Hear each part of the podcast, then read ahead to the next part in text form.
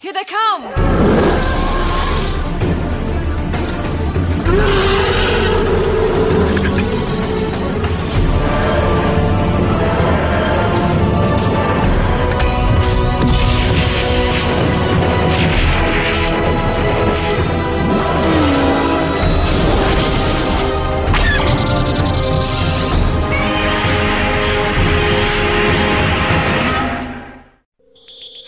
And welcome to episode 131 of Effectively Speaking, the podcast that takes a look at some of the special effects sequences of film and television, be they classic, average, or duff.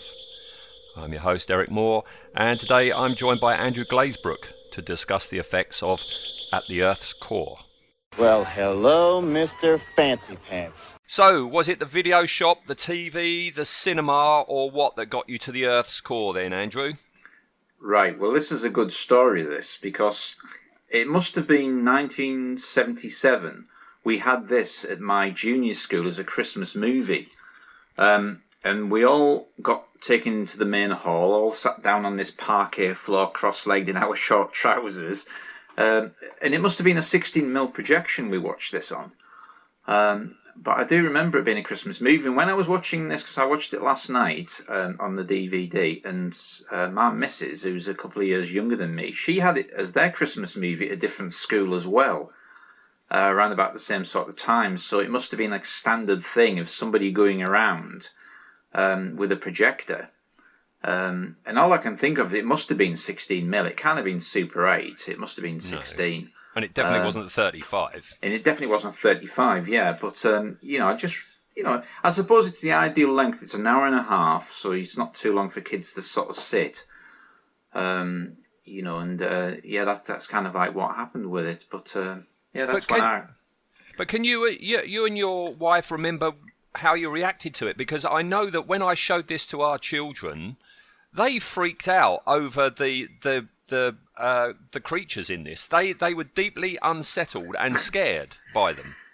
yeah all my wife seems to remember is like she remembers kind of like the strange sort of hue to it you know that kind of like purple hue of the light um, I remember quite a lot about it actually. I remember, you know, the um, the the Peter Cushing character obviously being really funny. You know, the bit when you know you can't mesmerize me, and his eyes go cross-eyed, and the the shoe shoe with his uh, umbrella against the uh, the big bird thing. So a lot of it really sort of seemed to stick in my mind. I think it was like probably one of them first film experiences that kind of, you know, left an impact on me in a way. Um, yeah, when, Well- when when did you? Because obviously you're older than me, so what was your situation with it? I saw it at the cinema. Um, Right. Yeah, you know, I've just been saying to Ian recently, you know, um, the, the, the mid seventies. I'm sure you'll agree, it is is really weird because when you're a, a, an early teen into science fiction and you're getting, you know, uh, your fix of, you know, exciting science fiction on the TV in the likes of like Space 1999 and and uh, to some degree Tomorrow People and Doctor Who.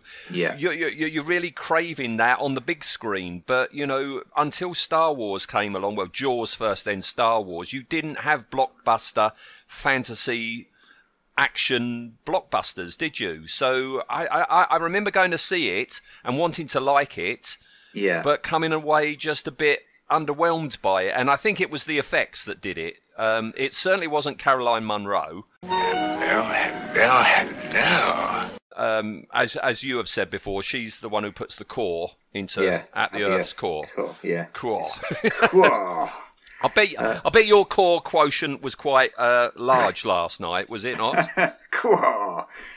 Yeah. Um, the, But the you one- were too young for that. Yeah, I, I, I'll have been uh, either nine or ten. I No, that's a bit too young.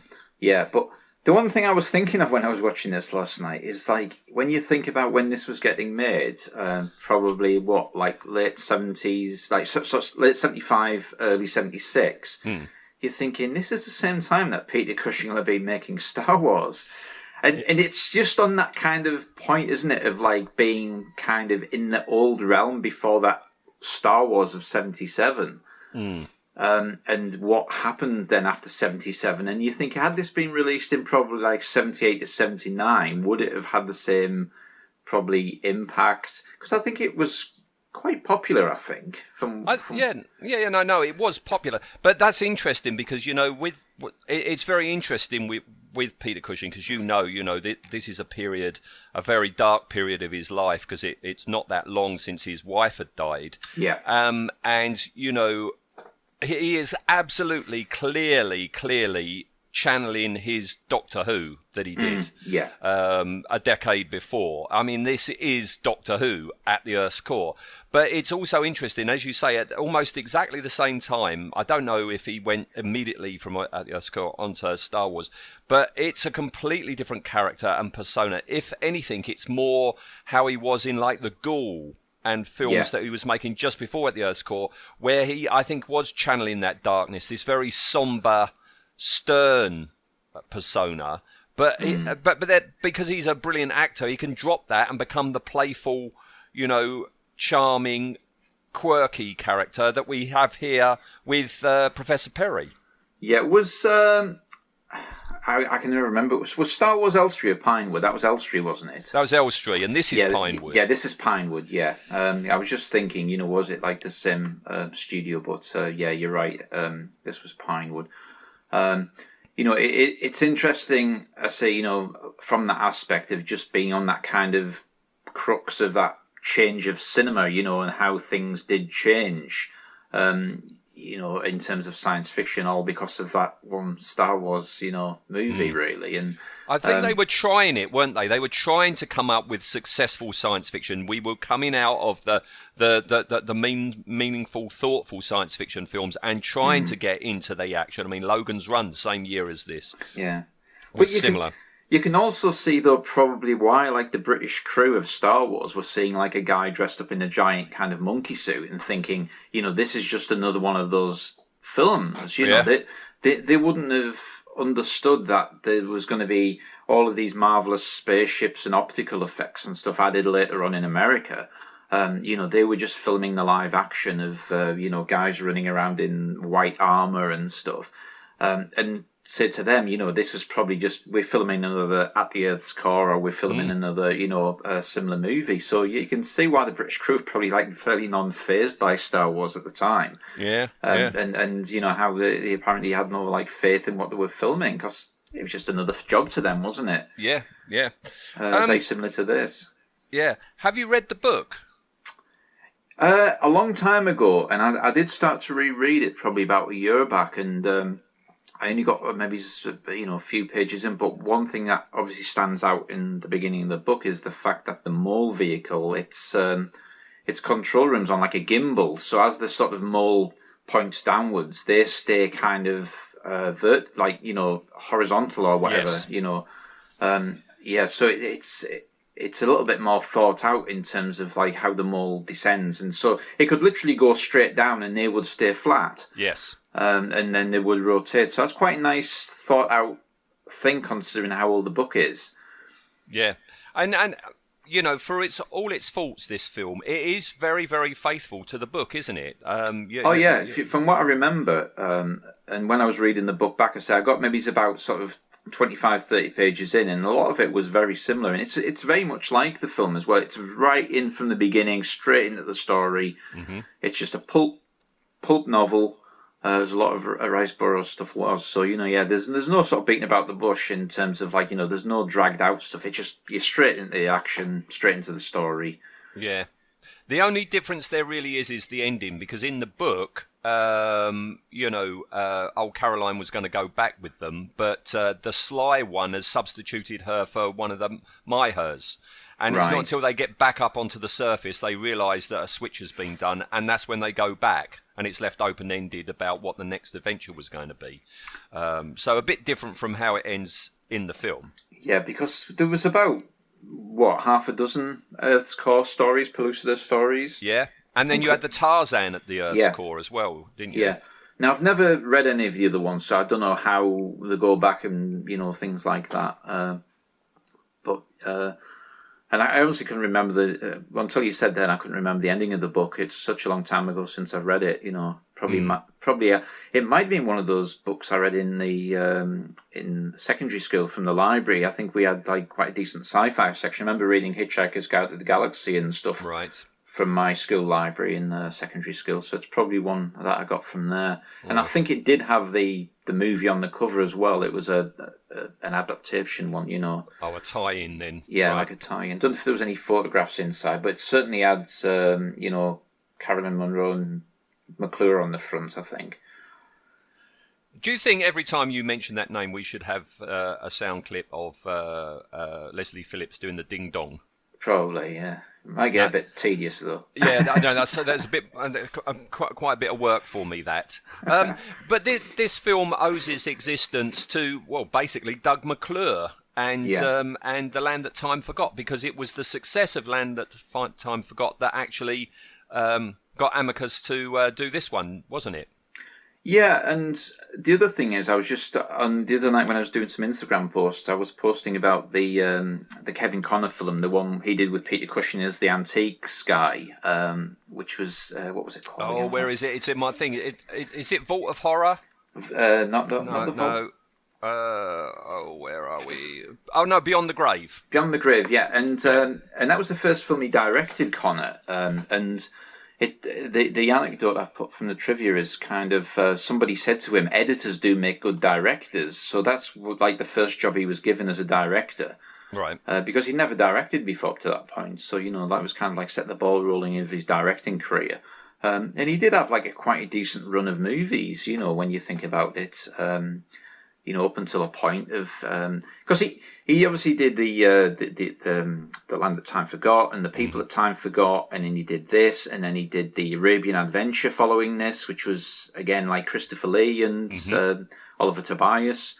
Um, so he, he had like a, a little sort of run in the early seventies to sort of late seventies of kind of fantasy and horror and stuff, and uh, his career then just after that, I think he just went to sort of more just regular. I think he did some Space 1999 episodes as well. Oh, did he? Yeah, he's he's definitely he's definitely directed one because when I was looking back through my hashtags on my Instagram, one of them popped up um, that he directed. So he he done some TV, but then as far as I know, he's just kind of he shifted to America and then he just ended up doing a lot of TV movies and I think he's still directing. Um, he was on Instagram at one point. Uh, yeah, didn't he follow you or something? Or yeah, yeah, I did have a little bit, a little bit of correspondence with him, but he, he he's not posted in a long time. You know, probably three or four years now. Right. Um, but yeah, he, he did sort of like some of the posts I'd put up of his um, at the Earth's core and stuff. Yeah, All right. Mm. Um, before we get into it, uh, what are your thoughts on Doug McClure?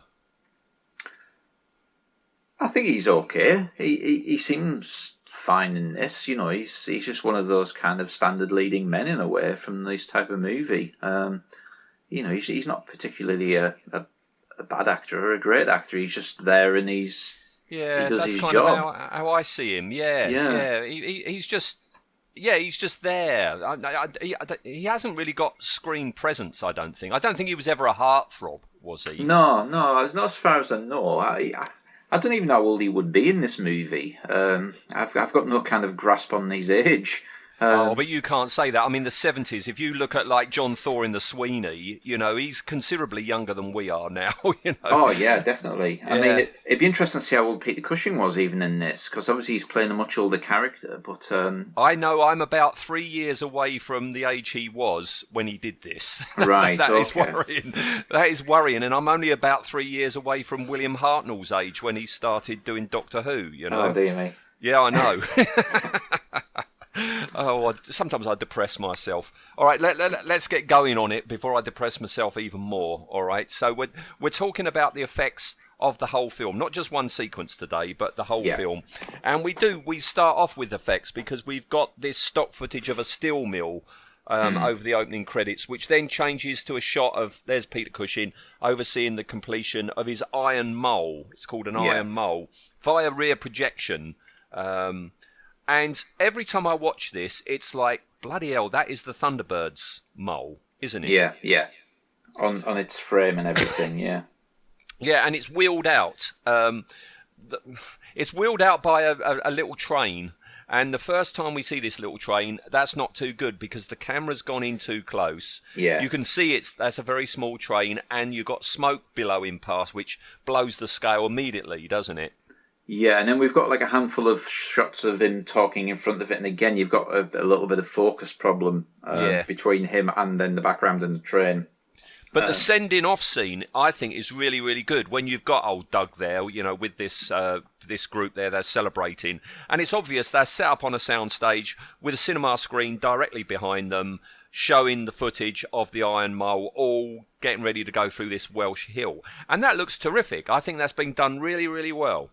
Yeah, it's a nice shot, but one thing again I noticed last night when I was watching it is like it is the, entire movie is a studio band movie. There's nothing outside whatsoever. Um, you know, there's no attempt to sort of show the um, the Iron Mole kind of you know in a Welsh valley. Uh, with people riding up on a horse and cart or anything to actually get to it. It, it. Like you said, it's this one sort of shot of the miniature in the background, the people celebrating in the foreground, like they're they are literally on a, a little bit of grass with some trees, um, you know, um, having a little bit of a party and a drink, and there it is in the background. But yeah, there's no attempt to sort of give any scale in terms of where it's located and things like that. No, it's all through the script that we learn these things, isn't it? Yeah, and like I said it, it, ju- it is literally uh, the opening credits is building them all, and now we're straight into the movie. There's no kind of shenanigans about financing it or anything like that, which you might get in a movie these days, and you know uh, problems. It's just it's built, and we're getting in it, and we're off. Yeah. Well, even films before it, because at least with you know Journey to the Center of the Earth, you know you had the whole setting up of it before they descended. Here, they're often running what within the first five minutes. They're, Oh, they're- yeah, they're, yeah. That they're on their way. Um, Yeah, but yeah, Doug's there. He's called David, and he's the financier of this project. Um, um, Abner Perry, played by Peter Cushing. Um, um, yeah, he's financing this iron mole, and the test is to go right through the hill and out the other side. In fact, one of the newspaper men's has a bet, doesn't he? Oh, I'll get to the other side of the hill before you. yeah. It it did always kind of puzzle me. mm, Probably when I wasn't not when I was a kid, but and I noticed it again last night was the the. It's not like they're sort of like going to go through like a tunnel. They're not. They're not going through flat, as in they're just going to go straight through the hill. They're actually pointing down. So you're Yes. thinking, how are they going to go through the hill if they're pointing down? You know, Yeah. unless unless the hill is considerably lower on the other side. it could be they're very, very high up. Yes. Um, Yeah, it's it's it's not like they're using this as kind of like a, an ingenious way to make like railway tunnels, so we can drill through a mountain in an afternoon, and then you can lay your tracks. Um, In fact, I, I- I don't know if an explanation's even uh, even given as to what this device could be useful for. No, no, it's just something that Perry's come up with. But Yeah. what you say there, I mean, you know, when they're underway, you, you know, you've got the graphic, and they are, yeah, they're going straight down. They're not going horizontally through a hill. Yeah, that, Um, that that would be the logical thing to do. You know, like you, you start on one side, you go through, and then you can say, right, you can lay your train tracks, and now you can run your railway through. Yeah. And it took it took a fraction of the time it would have took all of those navies to build it. Yes. I do like the interior. You mentioned the interior. It's very uh, First Men in the Moon um, interior. It's what we now call steampunk, but of course that term didn't exist back then. Yeah, this this is kind of like um, the the sort of early versions of that, and I and I think I've mentioned this before when we were talking about Dune that uh, the inside of the ornithopters kind of always reminded me of uh, this, you know, kind of vibe because that had a semi steampunk feel to it. The kind of the the padded sections and the Yep. uh, the brass instrumentation and stuff. So yeah, it's it's got a really nice look to it. No, Um, no, no, no, no. It is really nice, and I do like the Iron Mole, the design of the Iron Mole, even though it is cribbing from the Thunderbirds mole, which I prefer. I mean, you Yeah. know, it's it's yellow, so of course I'll, I'm going to like that. But yeah, I mean, when they they start moving, that is an exact co- copy of Thunderbirds. Yeah. You know, well, we've we've got a connection now, though, haven't we, with Thunderbirds? Mm. Ian Wingrove. yes, yeah. Yeah. So he he's the effects guy. Was is the main credit. So you know he's probably brought a lot of that idea over with him. I mean, it is logical what what's happening. You know, you've got the cent- you, the the front drill turning. You've got these things which they call in here. What do they call them? The Crawler, banks, think. Yeah, yeah. yeah. Crawler banks moving and the firing of the rocket engine. It's exactly what uh, he did on um, Thunderbirds. Yes. Yeah, yeah. But they go too fast. They go too deep. They they Mm. they pass out. Yeah. Um, it's freezing cold. I don't know what that's all about. Um, Mm. And then warms up again as they go through water, and finally they come to the stop. a, a stop. And this is the thing that your wife remembers: this oddly lit jungle. Yeah, yeah. When the door first opens, they've kind of there's a purple light, but they've put sort of like an optical effect on over the top as to meant to be like a almost like a shaft of light coming in. Yeah. Um, yeah, this purple hue. Yeah, this jungle is very um, 1970s Doctor Who. You know, Yeah, you've got yeah. Planet of the Daleks or some something like that, a, a Roger Murray Leach design almost. You know, um, but it's all right. Uh, it's Yeah. memorable. I mean, your wife remembers it. Um, Yeah, yeah, that's the thing. It's like if these things stick in your memory for such a long time, then obviously it did something right, didn't it? You know. Yeah, yeah. I like Perry in this. This whole, um, you know, this can't be the other side of the hill, yeah, and and this cannot be the Rhondda Valley. You know. yeah. Um, That's that's right. Yeah, no, he is good. He he- he is funny. Everything's fine. But our our next special effect waddles on, and it's this bird dinosaur thing. Yeah, which which he um, he sort of tries to scare off, obviously with his umbrella at one point, which I thought. Yeah, he, he's predating what Sean Connery does with the seagulls in Indiana Jones and the Oh Last yeah, Crusade. yeah, yeah. The you know? shoe, shoe, yeah. the whole shoe shoe thing. But oh, the, yeah, basically, it's a man in a suit, isn't it, with this unconvincing parrot head, yeah. um, screeching unconvincingly as well. Um, I, I think- I, probably think as a kid, I probably did differentiate between the fact that this wasn't what I'd seen in a Sinbad movie. Hmm. You know, I was probably, you know, thinking it's good, but it's not Sinbad. You know, I, I, I knew it was a man in a suit as a nine year old.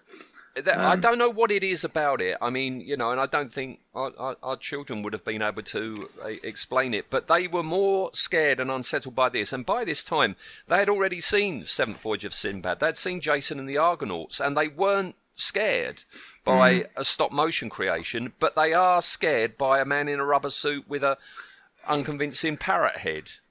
Yeah, I mean, there's a couple of nice sort of reprojection shots of it, kind of coming through the trees where they're in the foreground, and besides, obviously, a little bit of the fact that the the image behind them is a little bit blurry or a little bit faded. It's not badly done, you know. It's it's it's an okay shot of it um, coming through the trees, and I suppose it's it's the fact that there's all this foliage in the foreground. It like hides the sort of the reprojection screen, but you know, there's some okay shots of this creature in There- terms there's- of its Yeah, there's worse to come, things. though, isn't there? There is Mm, worse. yeah, I yeah. must say there is worse to come because they're saved by these uh, men in bad masks. Yeah, the little with the weird voices.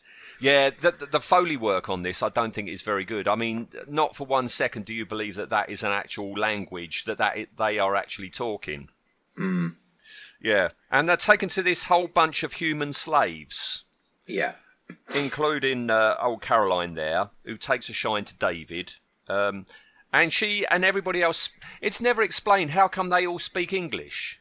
yeah, yeah. That's another sort of main point, isn't it? Yeah, and it's at that point that's where she spills the beans on just what is going on here. We are in a cave, you understand. A gigantic cave. And the sky is the underside of the Earth's crust. The magma. Probably something like 20 miles above us.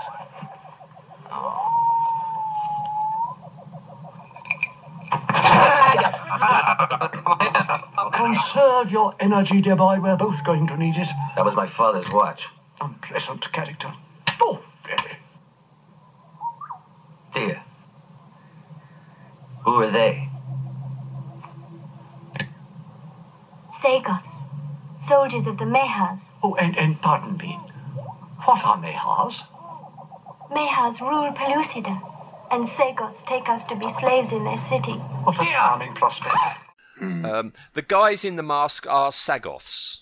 Yeah, Um, I didn't realise until I was looking into it that um, Sagoth, of course, that's an H.P. Lovecraft uh, race. right. And, and apparently, H.P. Lovecraft drew, drew inspiration from At the Earth's Core um, when he was writing in the Mountains of Madness, and that's Oh, why okay. S- Sagoths are in there. And they do the bidding of the Mahars, Mm-hmm. who who rule. I can never say Peli Pe, Pellucidar. Pellucidar, Pellucidar. Yeah, I, I never say it enough to actually get used to saying it. Pellucidar. yeah, Pellucidar. Yeah. So yeah, this this this this parrot dinosaur that has attacked them, right, is a bit duff, but we have a jaw dropping effect next as the man at the head of the chain Yeah. turns into a dummy somehow and is eaten by a big. What is that? What is that meant to be? Uh, it's kind of like a weird sort of dinosaur with horns on the front, isn't it? But uh, it's it's the man who's the dummy. He looks like he's actually made from kind of like uh, he's he's like a cloth dummy. That- It- it is. It's not even an action man, is it? No, no, he, he looks like he's made from like uh, bits of material. Well, the way his arms and legs are bending backwards like that. Yeah. Oh, oh, good lord! It's And like it's Michael Bentine's potty time. It I mean, you watch it and it's like this isn't a children's TV show. This is a uh, well, relatively large budget movie that people Mm. are supposed to watch on a big screen. And and and the creatures, whatever the heck they are, they're like rhino things, aren't they? Yeah. They they they they move just like the old Chewits monster. Yeah. You know. Hmm. There's, there's there's a weirdness to these creatures because in one respect, kind of, you can see they've sort of tried to put a lot of work into them, but in another respect, it's almost like they got halfway down the creature and thought, ah, I can't be asked. So See- th th they're a little bit kind of unfinished at times, uh, almost. But um, See, we love the kaiju movies, don't we, of the Yeah, 60s? yeah. And and some of the effects in there are, you know, no better than what we're seeing here. And but I don't understand. Maybe it's a design thing. The, the, the design of these is really poor. These rhino, hairy beast things. I don't who who even designed these. I'm not even too sure because I don't think there's any kind of credit for creature design. I think And oh, what a surprise! yeah, I think like I, I'm pretty much sure Wingrove is the only guy who's mentioned in terms of effects. He's I've just got like I've got Ian Wingrove and John Gant. Uh, are the only two that will actually put their hands up and say, "Yeah, we had something to do with it." You see. and I, I get the feeling Wingrove's more kind of doing the miniatures and the pyrotechnics and the physical stuff in terms of the um, you know the explosions and things. Uh, and um, you know the, the the curtain of lava and that we see later on in the movie. Yeah. Um, but I, yeah, Yeah, I but you wouldn't put your name to this, would you? You wouldn't put Mm. your name to that dummy. You wouldn't put that on your CV. Yeah, I made the dummy in at the Earth's core. Yeah, but who could it have been? Roger Dicken, maybe? But he, he was so ashamed No. he didn't want to put his name on there, or what? No, know? no, no, no. Roger Dicken above that. Go, good lord, because it is. It's just like a little dolly, isn't it? A little cloth dolly. Yeah. No, maybe they, maybe they, that that they made it like that, and they thought it was going to be filmed at night. I'm trying, I'm trying to find justification for it now. You know, Yeah. and maybe they thought it wouldn't be seen so quite so brightly lit. I don't know. But the actual shot of them sort of kind of all huddled up against the wall and the actual two dinosaurs on the, um, again, rear screen or whatever fighting is not a bad compos- like composed shot. What when you've got the humans at the bottom? Yeah, it's Yeah. just it's you know it, the the color grading and all everything sort of seems to match. It's just they're not very good monsters that are fighting. It looks like they're having a boxing match. Yeah, but I'm quite surprised how bloody it gets as well. Because Yeah. you know, one of them is getting gored, isn't he, by the horn and stuff, and there's actual blood. Um, This is why I'm surprised you and your wife saw this in junior school. yeah, uh, what will it have been? An A? Yeah, I think it. would- I think it would have been an A. It wouldn't have been a U. No. But you know, it could be one of these films which has now got a higher classification than when it first came out. You know. Yeah. Well, the next effect we get is when we see the Mahars in all their glory. Um, yeah. And from a distance they're not too bad but then you go in and when you can actually see the the mold line down the center of its face Yeah. where they actually haven't bothered to disguise that that that that's a bit clunky but i i think it's the blinking eyelids um that isn't too good I, I'd probably say of all of the monsters in it, though, it's the most memorable because I think as a kid, um, especially the obviously the, the close up of the eye, the glowing of the eye, the blinking of the eye, and the noise associated with it, and the sound effects of my eyes, I think they are a memorable monster um, because they're in it quite a lot, aren't they? You know, there's there's quite a lot of scenes with them. So I think out of all of them, if someone said, "You know, what's what can you remember?" It would be the Mahar Mahars. they're all right Uh, when they're on their pedestals it's not until later when they're supposedly flying Yeah. that's when Now things now go downhill a bit Perry describes these as being like a giant version of a Rhamphorhynchus. So last night while I was watching it, I paused it and googled it on my phone, and they look nothing at all like what a Rhamphorhynchus look like. They've got quite long, kind of beaks, Rhamphorhynchus, and they've got a very extended tail and very broad wings. And the, he he does mention about the size of them. Uh, He says they're about the size of a crow or something. Yeah, well, he? he's he's about right with the size, but in terms of the actual physicality, these just look look more like a big parrot again, um, Yeah. really, than than a, a what a Rhamphorhynchus apparently does look like. So yeah, Google one later on, and uh, you'll All right. see. Well, if Um, that's the case, then maybe those hairy beasts outside were actually meant to be proper, authentic dinosaurs. Maybe there's a line saying, "Oh my goodness, it's a T Rex," but we just get this hairy rhino instead. Yeah, I don't know whether there's any explanation in the book or uh, ever later on in any of the other books, and maybe it's like these were prehistoric men who just ended up underground somehow with, you know, the, the, creatures that were once on the planet, you know, who are now down in caves. I don't know, because uh, I don't know.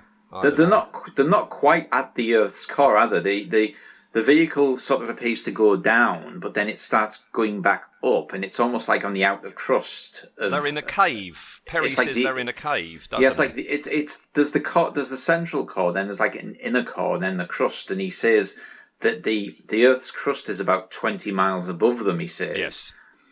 Um, so yeah, they're in like a giant cave. But again, the weird thing about this movie is, besides obviously the shot of the the the village, uh, sorry, the city where the Mahars are, um, where like the journey to the center of the earth has that like nice map painting where you see the inside the entire size of the cave, Oh, or the you get- beautiful lake. You Yeah, see the the- lake, don't you?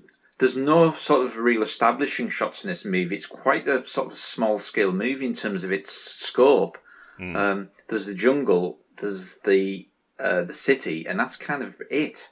Um, you know, we we don't get any idea of like how big this cave might possibly be. You know, is it is it vast? As in, is the is the tens of thousands of people in this cave, or is it just this one little these couple of little tribes just kicking about? No, you get a little map painting at the end where you see more hills, don't you? But you no, you don't ne- never get a sense of just how big this area is. Yeah, that's right. When they uh, they eventually destroy the city, you can sort of see more mountains in the distance, can't you? But uh, you Yeah. know, is is the yeah? How how big is it? I'll tell you an effect I do like. The next effect is after you know David has escaped, he gets into a tussle, and and you got a fight with this like Audrey two Lost Continent Dragon's Domain plant thing Yeah, that yeah. lights up inside. That's all right. I don't mind. I don't mind that. That's quite good. There's kind of two of them in there almost, isn't there? There's no, there are the- two. Yeah. Yeah, there's the, the, the, they're kind of almost like a cross between, like you say, yeah, the Dragon's Domain, a Sarlacc, Audrey two, all of those things um, thrown in. It's kind of got teeth. It's got a glowing eye in the middle almost. But Yeah, uh, that's what made me think of Dragon's Domain. But yeah, when when you kind of like again look at that era of filmmaking, you're thinking the tentacles. You're thinking, oh, hang on a minute. A year later, we've got the Dianoga in Star Yeah, Wars. You know, it's uh, you know, it does make you wonder whether some of these like things like the Dianoga were just like left. I don't know whether there's any similarity, but is it a leftover tentacle off that thing redressed? No, I don't. It's a different studio. I doubt, that very much. You But know. the, the, there was a lot of similar things. Then we had the uh, what a few years after that, Flash Gordon. You've got like a creature that drags Yeah. them into the ground. So there was lots of these little similarities of creatures in swamps and Hmm. yeah, Yeah. Um, so I always forget about that plant thing, and I also forget. I mean, we find out that the the guy he had the tussle with is Ra, played by Cy Grant, yeah, and yeah, I always forget Cy Grant's in it. Old Lieutenant Green from Captain Scarlet is in it. yeah, yeah. Hmm. He's- I, sup- I suppose in a way, like be- besides obviously our main three characters, um, he's kind of like probably the next in the pecking order in a way in terms of main characters, isn't he? Really? Yeah, yeah, yeah, yeah. Um, And he, You know, he takes he takes David to this ceremonial place where the Mahars uh, swoop down on some more buxom women. It's Yeah. not just Caroline in it. I'd forgotten as well the quotient of uh, of those as well. Yeah. Hmm. It's kind of one of them things. Why are they just sacrificing the women, though? Why, Exactly. Like, they're obviously using them for food, so why is it just the, the women? Yes. Yeah. Um, that's another But- thing about this movie. I don't, is it, are there any children in this movie? I don't think I've seen any at all. no, I don't think there's any. No, there's just men and women, but no kids. Yeah. In the book, the Mahars are all female. So it could be that they're just jealous of these buxom women, and that's why they, that they're eating them rather than the men. Yeah. Um, right, next effect. David's taken to an arena and he's got to stop another terrible monster eating Ra.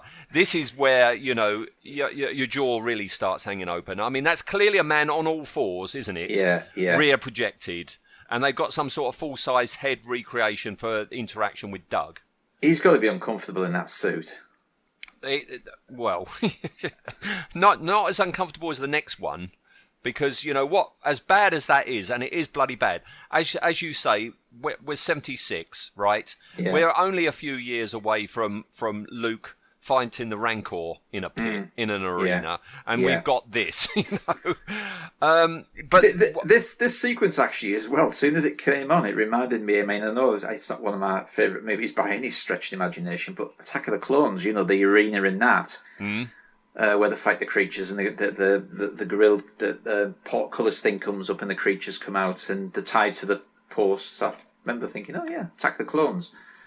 But the way it's done, where the the way it is clearly a man in a suit on all fours, Yeah. reminds me. It, this is something that you would see in a Buster Crabbe Flash Gordon serial. You Yeah. know, it's And- that and they- sort and- of.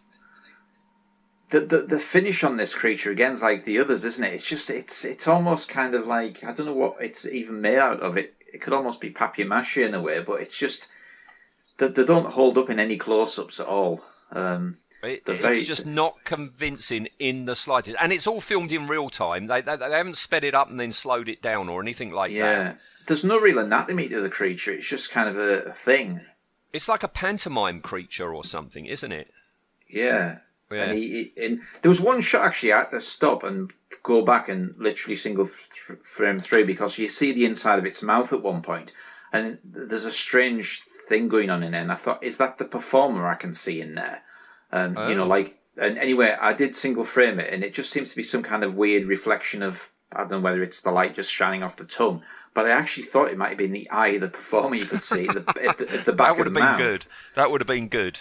Yeah, but um, yeah, it didn't appear to be. But um, But you say back of the mouth. I mean, the next one, as bad as that is, it gets worse because the next thing is you've got this fire breathing monster who's terrifying Caroline, who's come back yeah. and is. You, you know, that is even worse because it just sort of sits there, and at the back of its throat, you can actually see the nozzle of the flamethrower. Yeah. Well, what I was quite impressed with with that actually, not the actual creature, but the the flame effect and the closest, like the closeness of the flames to them, I was thinking that. Yes, they Um, are close to those flames, aren't they? and uh, the sort of yeah, the, the, the you can't knock the pyrotechnic side of it. It's actually really impressive, um, and especially when that thing eventually blows up. Um, you know, you can see that's the kind of Thunderbird's influence from Wingrove in terms of the explosion. And the way Um, the camera is looking down the cliff as it falls down, that, that's how the vehicles were always filmed in Thunderbirds, just before Yes, they so, exploded, so they? the, uh, the the pyrotechnics and the physical effects side of stuff is often quite nicely done. Uh, I mean, I've never seen an interview with Caroline Munro where she talks about this film because, yeah, those flames get very close to her and the sly one who's with her, and they're not wearing much either of those, are they? no, and then David uh, McClure, uh, Doug McClure jumps over, and he, he you know, he, he seems to actually sort of practically jump into the you know, across the flames. Hmm. Um, and he's yeah, I mean, you know, they, they do seem like very very close to them. I do Um, wonder the the the. I don't think, I don't think that, that there can't be anybody in that fire breathing monster No, because it doesn't no. move; it just sits there, doesn't it? Yeah, Um, it's uh, it's it's a weird. It it's just kind of jiggling around on the rock, really, isn't it? It doesn't really move anywhere. It doesn't move forward. It doesn't move back. It's just sat and it's breathing fire, and that's kind of it. because it's got a flamethrower in its guts. Yeah. Yeah, yeah. I bet you that's made out of asbestos. This is the seventies. I bet you. Yeah. God. Yeah. Um, and then the, the, the final battle. We've got the, the the battle with the swooping Mahars. As I say, when they're standing on their pedestals, I mean that they they disturbed our children just standing there, you know, and, yeah. and, and, and with their light eyes lighting up and blinking. But that's blown completely when you see them just coming down on their wires. I mean, why have they got wings? They don't flap. Well, they sort of hold them out, don't they? Are they, are they Yeah. supposed to be gliding down or what? Yeah, sort of. But like you said, they don't flap. They don't really hang well the wings anyway, so they're a little bit kind of all over the place, aren't they? Mm. Um, And again, for some bizarre reason, when these creatures uh, end up crashing and burning, they literally explode. They explode. you can understand it with the fire breathing monster because maybe he's got some sort of like, you know, gas build up inside him that fuels the fu- flames, you know? Yeah, yeah, But, but yeah, for why, why, why do they explode? I don't know. They just all do, don't they? Yeah, and there's a lead one, there's a white one because it comes down to David versus the white one, doesn't it? Yeah, that's right. Yeah, I was going to mention about that. Yeah, there's kind of almost like an albino one, isn't it? Which uh, Yeah. he assumes that the the leader. Um, it doesn't quite explain in the movie as well, like you know the the connection between the kind of strange sort of pot pot vessels that they're trying to destroy at the end, and like how that affects the Mahars. I mean, obviously the heat's mentioned, but it's in the books, like that's that, that's a reference to the books because they propagate through some sort of thing that's in those jars. I mean, that's, Right. That, that, but but the script doesn't ever address it. no. No. I thought that was quite an amusing effect as well because you've got this bit where they first arrive at the uh, the Mahar uh, castle fortress thing, and uh, they have those kind of um, flames and the fire curtain. And of course, what happens is the the fire curtain sort of stops and the the, the ramp comes down, but it's literally still dripping. I, I assume it's maybe molten lava, but then within seconds, people are walking across that Yes. like Yeah. thing. You think, unless they've got asbestos shoes on, they're going to have some awfully lot of burnt feet in this place. Yeah, I mean, uh, so much of this doesn't make sense. Um, I don't know. I mean, is it is it a children's film or is it a family film or what? Because you know, if you've got any give any sort of thought to any of this, none of it Yeah. makes real sense, does it? Yeah, I'd probably say it was more of a family film, really. Hmm. Um, if I had to kind of categorise it somehow. Yeah. Talking about things that don't make sense, the next thing, um, how these people managed to pull the iron mole out of the ground, Oh yeah, yeah, build all that scaffolding, get the iron mole up onto the scaffolding, and, and have it down at a 45 degree angle. How did all that happen? yeah. Because it's practically like a perfect recreation of the beginning of the movie, isn't It's it? But- exactly but, the but, but, made out of wood. Yes. Um, Yeah. How long did this take? And uh, did they have a, did they have a change of clothes as well in that? Because he has like a, a nice sort of suit on to return in as well. He has yeah, like that, a- that, that, back in their um, yeah posh clothes at the end. So Yeah, they must have stored them away somewhere inside. Yeah, there's a, there's a nice gag, isn't it, about halfway through the movie where he says to uh, David, he says, "Have you ever thought about going to the moon?" Yeah. Uh, yeah, so that- yeah. it's, it's almost like you know, like a nice little nod to, I suppose, like even like First Men in the Moon. Uh, yeah, yeah. But uh, yeah, Um, Caroline, it's a, it's a real surprise because usually the boy gets the girl, Yeah. but she doesn't want to go with him. Um, and and uh, the film ends with the Iron Mole coming up on the White House lawn. Yeah, you don't sort of see even kind of her looking uh, sad as the mole's disappearing into the thing. She kind of just seems to disappear off through the villages. Yeah, um, and then you just see the that, and it's, there's no sort of uh, shot of her looking after the all, thinking, "Oh, maybe I should have gone" or whatever. Um, yeah, it's a, it's a very quick movie, isn't it? I mean, it's an hour and a half. It, Yeah. it, it, it, there's certainly no fat on there in a way, you know. Um, Oh no, it cracks along. It really does. Yeah. Um, And- do you and- know? Sorry, so, sorry. No, I was just going to say I've mentioned this before, probably on previous talks. I think the the difference is with this sort of movie is you, it can it can tell a story in an hour and a half where you've got a bit of setup, you've got some characterization, you've got some fights, you've got some love interest and stuff like that, and do it in an hour and a half and still be a, a fun movie. Where I think a lot of modern movies seem to have forgotten even basic storytelling like that you know, um, everything seems to be spectacle these days, and you think, I suppose this was spectacle for 1976 uh, of sorts, but um, yeah, I think just modern movies just can't tell stories like, like basically like this anymore. No, no. Well, it, it might come back round again. It might come back Hmm. round again. Do you know? Was there ever any mention that there might have been a, a sequel to this? Not that I ever read. Because and- he went on to do the people that time forgot after this, didn't he? yeah, because uh, was it Land That Time Forgot? No, the people Peop- that time forgot. No, no, the, the, the land that time forgot. Then this. Then the people that time forgot. Then Warlords of Atlantis. They're they're like the four, aren't they? What was the other Time Forgot movie then? That wasn't him, was it? Isn't isn't there something like the There's creatures that the world forgot, but that's a Hammer film. right? Okay, yeah. But you haven't seen anywhere anything about that it was left open ended and maybe he could have gone back and had another adventure. No, I mean, I, I suppose you know, um, it makes you wonder whether they optioned all of the books at the time. You know, because I think there is a mention of the uh, family, isn't there, in the uh, the credits of the uh, Burroughs family or the estate? It does Yes. mention the estate. So obviously, you know, this was something that they've they've, they've They've bought off them. Yes, yeah. But in, got some, in terms of other interpretations, obviously, I mean, Frazetta did some paintings, didn't he? Uh, Yeah. I think in regards to this. oh, um, some of the paintings for the for the uh, novel are really really good. I'll put them on Facebook. Um, there's Hmm. some terrific paintings. Um, it would have been nice to have seen a sequel. Um, what do you think about the idea of a remake and do it?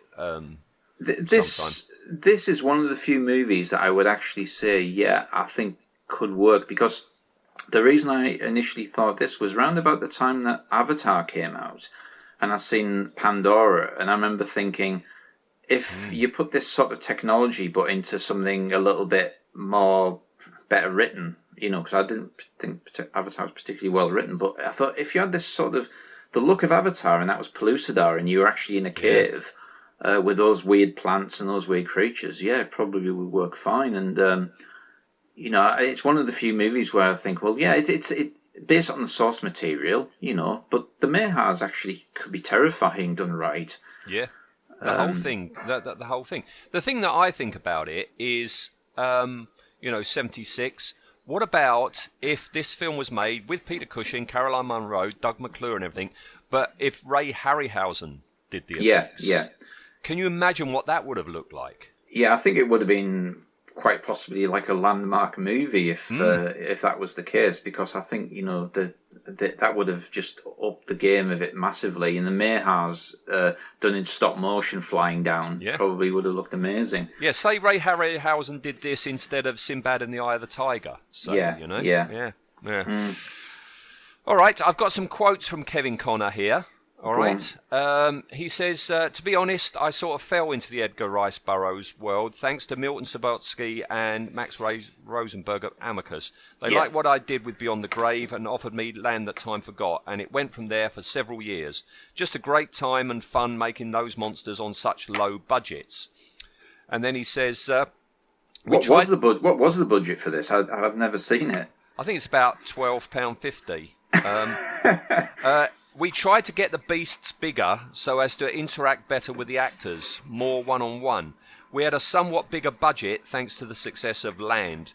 The be- beasts were specially designed so that small stunt guys could work inside the suits in a crouched position and on all fours. Needless to say, it was very cramped and the stunt guys had to take frequent breathers. Some worked better than others, but we were experimenting and trying something different.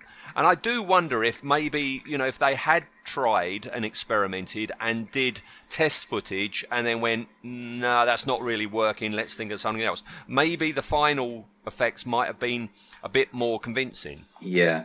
I think the trouble with the Harryhausen side of stuff is um, it's one of them things is it, it was obviously time consuming what he was doing, but I think he was quite pricey as well, wasn't he? Yes. Uh, yeah. You know that uh, I mean it's it's probably peanuts compared to what people get paid these days, but you know probably back in 1976 to hire Harry Harryhausen to do the effects for this would have been like a lot of money Hmm. uh, on the budget. I mean, you know, I don't know whether that would have just been an extra five hundred thousand pounds or even fifty thousand pounds, but uh, you know, it would have been one of those things where you know it certainly would have upped the budget. Yeah. Um, special effects wise, yeah, you mentioned Ian Wingrove, and there was John Gant as well. As you say, Ian Wingrove uh, had a past history working on the Gerry Anderson products. Um, he went on after uh, at the Earth's Core to work on the first Captain America film. He worked on League of Extraordinary Gentlemen. Yeah, that's right. Yeah, yeah. uh, Return of the Jedi, uh, where he was um, special effects floor controller, and Dark Crystal, where he was mechanical effects supervisor. Yeah, I was looking at Wingrove on Wiki, and there was a link to obviously his IMDb page, but there was also a link to her website. But when I clicked on the link to her website, it's dead now. The website's oh, gone. right, right. Uh, so I don't know whether um, it's still out there in the the ether because sometimes old websites are still out there. They're just stored on like a, another server. You can actually sort of there was I can't remember how you do it, but there was a, a thing years ago where you could actually find all websites that are now defunct because they were stored. Oh, right. So it, so it might still be out there somewhere if you know where to look. Um, you know, on a, on another server. It would be nice, wouldn't it, if Ian had actually, you know, worked on something to do with mechanical effects on the arenas uh, fight in this, and also the same sort of thing on Return of the Jedi with the Rancor Yeah. arena. I, I don't even. I've not seen that he's he's passed away. He, as far as I know, he's still alive. Wingrove. Um, it Right. doesn't say he's um, uh, passed away on IMDb or anything. So, but Okay. I'm just looking at the budget on Wiki, and it's got it's weird because it says budget 1.5 million or 400,000 or 500,000, and they're all in dollars. So it's almost like there's there's three budgets, but don't know what, which one it is. Now there's there's actually citations next to these. I think like. Um, now, Brian Trenchard Smith at the Earth's Core Trailers from Hell, he must be the person who says it costs 1.5 million. Right. And then the other one, it says it's an interview with Kevin Connor from 2012 where he says it's 500,000. And these are all dollars, so it, I imagine Connor would probably know better. Hmm. Yeah. Yeah, you would have thought. You would have thought. Yeah. Um, John Gant. I looked into John Gant um, since doing at the Earth's Core. He uh, worked on The Spy Who Loved Me, um, Life Force, a film we've got to do on this show, and Yeah. uh, Dragon Slayer, another film that we've still got to do on this show. So uh, they went on to do some uh, some classic stuff. The film was apparently the 18th most, pro- most profitable British film of 76. Really? Have, you- uh, have you got a list in there? What of that year? Yeah. Um, hang on, let me have a look. I don't. I wonder where it sat alongside Logan's Run because that was seventy six as well, wasn't it? Yeah, it says British film that though. Uh, Oh, mu- British that, that just must be British box office, I assume. Yeah, uh, Oh right. Okay. 18, 89 minutes. It's listed as it's American International Pictures, British Line Films. Uh, it's also obviously American International and Amicus as well, and then Sony are listed as well as distribution. Okay. That's in the later years though. Yeah, my, my DVD is just a bog standard. It's just a trailer on there. I don't think there's any Yeah, any extras on any of them. We But were, would- we were would- comparing and contrasting our, our um, DVD boxes. That's how exciting our lives are at Yeah, the moment. yeah, no. uh, yeah. You you and I have got completely different versions, but uh, yeah, they're not exactly replete with um, with extras and goodies, are they? Yeah, there's some really nice uh, poster artwork, though, isn't there? You know, there's uh, the, like a fully painted poster with the mall and the Mahars and the the Sagoths and stuff on there. I mean, there's there's quite a few, and then there's the there's the famous like one more where the at the Earth's Core written on the um, I think it's on the right hand side. And the mole's coming out, and then there's the big bird creature, and there's the two dinosaur creatures in the foreground, and there's the castle in the background. I think it's in They shove it all in, don't they? Yeah. Yeah, but that's a nice painted uh, poster. Yeah, I've seen that's some nice Japanese ones as well. yeah, that's definitely like a British quad because I remember the the actual like layout of that lends itself to the kind Hmm. of you know British quad poster side uh, type one. Hmm. Yeah, Well, we'll put some of the images up on uh, Facebook. Um, all right. Well, we've got to do ratings now. All right. And I thought we'll if, rather than do what we normally do when we talk about the effects of one thing and, and, and do it as one number, I thought Yeah. we'd take them one by one. Yeah. All right. So uh, the Iron Mole launch. Uh, I'd with. probably I'd probably give that that's quite good. I'd probably give that like an eight. I think that's quite well done. All right. I gave it a seven. So Right. so that's seven and a half. Yeah, Yeah, I'm, yeah. I th- I've got a feeling that's going to be about the best effect Hmm. of the uh, of, of the show today. All right, next we've got the bird dinosaur uh, that, that that is attempts to right. be He's probably away. more of a five and a half. Five and a half. Yeah. Five five and a half. Right, I've got to do my maths now. Hang on, you'll make me work. Hang on. Right, I gave it a three. Right. Right, which which gives him four point two five. Right. Okay. Yeah. Go on. Now, here we go. We've got the, the dummy eating monster that then fights the other monster. You see, they're more of a three now. Hmm. Yeah. Uh, I gave it a two. Right. So, so that's a two and a half. What about Audrey 2, though? Uh, yeah, we'll go for a six on that one. Yeah, that's what I've put. Yeah. Okay, so that's a six. Right. We we might disagree on this then. The Mahars, I'm going to go for a seven on them. a seven. Yeah. Oh, two equals. Right, I gave them a four, Right. so that gives it a five and a half. Right. The Arena Monster. Oh, gee. Uh, I'd probably, I'd probably go for like a, a three again. All right, I gave it a two, so that's another two and a half. Right. And then the last one, the fire breathing monster. No, he, he's a he's a a one. That's exactly what I've put because it, it it's not convincing in the slightest, No, is it? no, it's awful. I think I think it, it might have actually been worse if they did try animating it. You know, Yeah. Yeah. In, in, in fact, the funny thing about that, there's one shot I think where he's actually in the in the side of the frame, and I think it is full size. I think it, it's not even the model. I think what it, what you're seeing is what you're getting.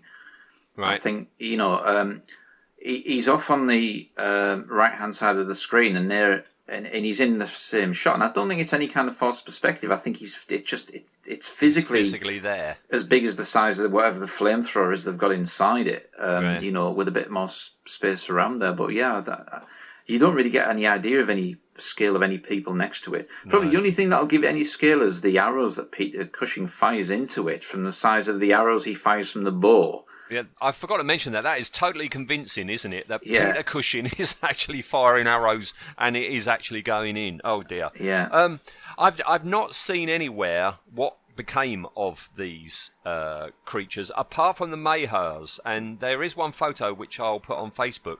It's in a quite a bad state now because I, I think it's the prop gallery that have, have got it, and All uh, right. Yeah, uh, uh, there's a lot of latex involved, and as you know, latex in the 70s it doesn't last very long, does it?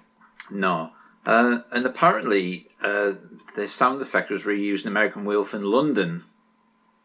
And Oh, what, for- what what the Mahar yeah, thing? Yeah. Oh, it's the it's the it's the Nazi werewolf. Nazi werewolves apparently cry. Yeah, it, Yeah. Reuse, it reloops the sound As soon as you said that, it's like, yeah, I've heard that before in American work. Yeah, yeah, yeah. It's it's it's when they uh, he opens the door and Yeah, and some somebody else on my Instagram, I think, mentioned something else similar, and I thought, yeah, that's worth checking out. That's probably it as well. You know, um, that was another sort of 1970s, 80s movie that has some weird screeching in. I can't remember what it was now, Oh, but I'll, let us I'll know, and, I- and, I'll But, put it on um, Facebook. Yeah, some, somebody definitely put that um, next to the bit of trivia I put about the American Wolf and said, "What about this?" And I thought, yeah, he's probably right there. Hmm. Uh, it does sound similar.